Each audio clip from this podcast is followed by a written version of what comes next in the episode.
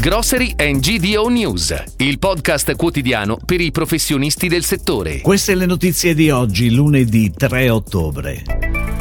Inflazione, il caro energia mette a rischio imprese e consumi. Discount, primi segnali di rallentamento. S lunga vara una semestrale, lacrime e sangue. Il gruppo Sogegros vara il nuovo progetto retail e spinge sull'affiliazione. Inaugurato un nuovo Tigre a Macerata. I dati diffusi da Istat relativi ai prezzi al consumo di settembre evidenziano un'ulteriore accelerazione dell'inflazione. L'indice generale registra un incremento tendenziale dell'8,9%, mentre il carrello della spesa registra un incremento del più 11,1%. La distribuzione moderna registra un'inflazione media all'acquisto del più 15%, con un differenziale di quasi 4 punti percentuali rispetto ai prezzi registrati al consumo. Il settore entra nel quarto trimestre dell'anno che, grazie all'approssimarsi delle festività, vale fino al 40% del fatturato annuale. Ed ora le breaking news, a cura della redazione di gdonews.it. I discount per tutto il 2022 hanno prodotto più inflazione rispetto ai canali tradizionali.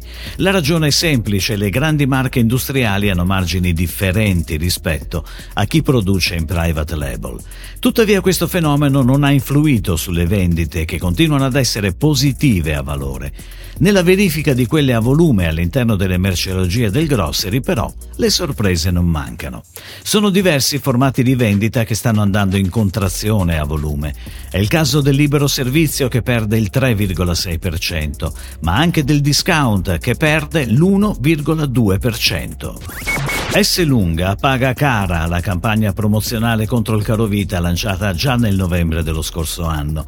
L'impatto dell'inflazione da energia è stato tanto forte da mettere in crisi i conti del gigante della GDO italiana. Nel primo semestre il gruppo S. Lunga ha realizzato vendite per 4,322 miliardi, meno 0,2% rispetto all'analogo semestre 2021. Il margine operativo lordo si è dimezzato a 214,6 milioni. L'utile netto è crollato da 221,1 milioni a 2,7 milioni. Il gruppo Sogegros investe sull'affiliazione e istituisce la nuova funzione Sviluppo Franchising per l'espansione qualitativa e sinergica della rete in affiliazione con una doppia proposta a marchio Doro ed Ecom.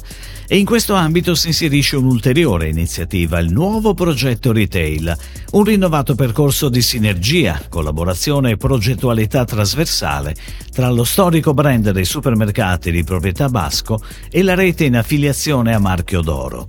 Con circa 270 punti vendita e 2700 addetti, il gruppo Sogegros è tra i primi 10 operatori privati italiani della grande distribuzione organizzata. È stato inaugurato a Macerata il nuovo punto vendita del canale franchising Tigre di Magazzini Gabrielli.